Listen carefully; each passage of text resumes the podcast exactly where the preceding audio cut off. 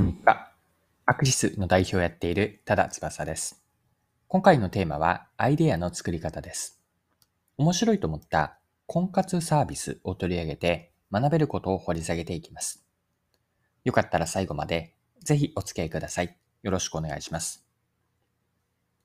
はい。今回ご紹介したいのは婚活サービスのブラニです。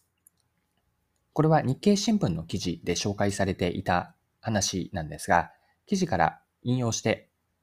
えー、ご紹介しますね。社内交流アプリを手掛けるスタメンは7月10日、学校をモデルにしたコミュニティ型の婚活サービスを始める。参加者を生徒に見立て、1対1ではなく、男女それぞれ最大50人が参加。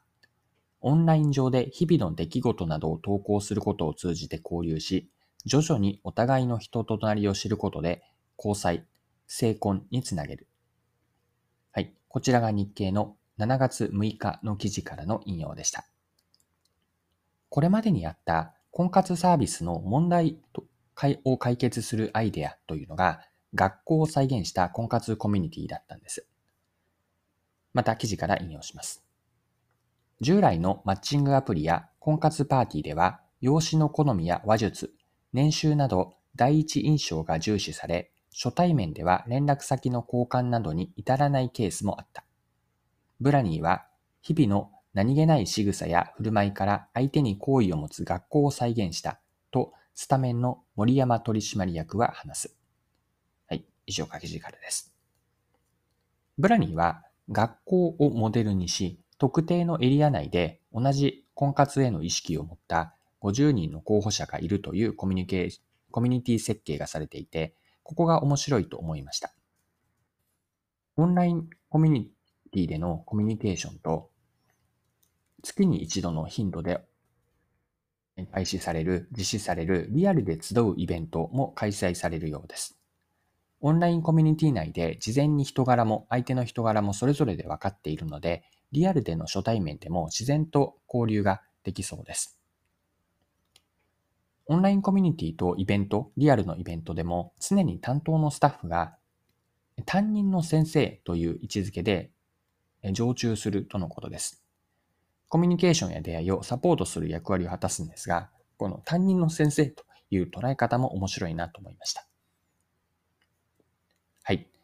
で、今回ご紹介している婚活サービスのブラニーから学べることはアイディアの作り方だと思っています。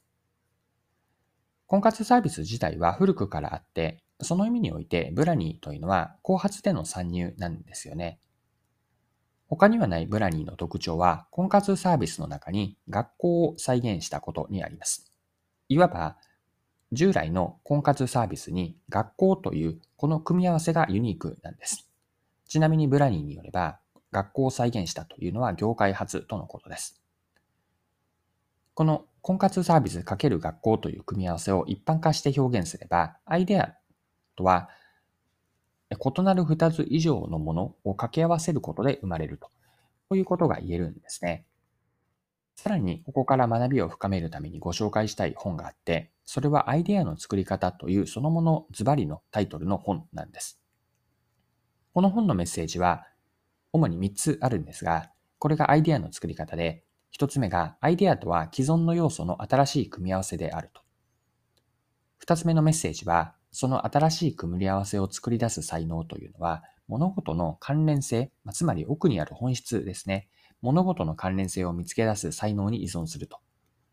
また、メッセージの三つ目というのは、ではどうやってアイデアが作られるかというと、そのプロセスというのは5つステップがあって、1つ目が情報収集。2つ目が集めた情報を消化する。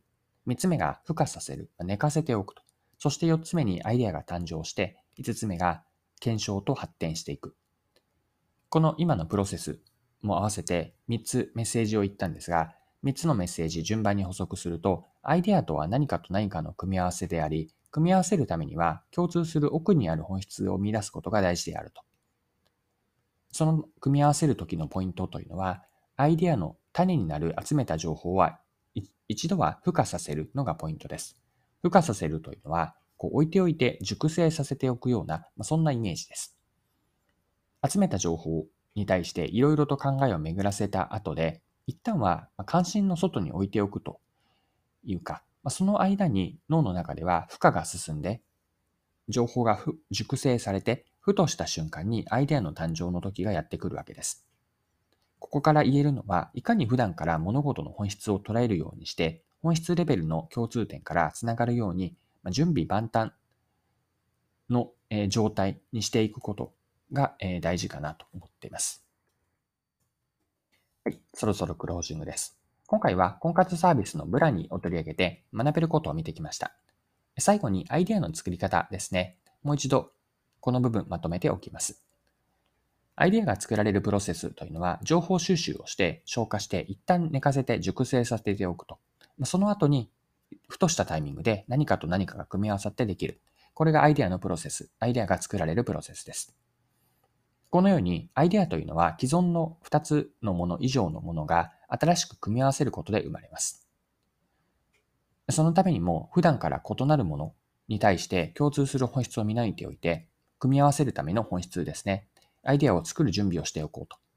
これがアイデアの作り方のポイントというかコツになるかなと思います。はい。今回も貴重なお時間を使って最後までお付き合いいただきありがとうございました。それでは今日も素敵な一日にしていきましょう。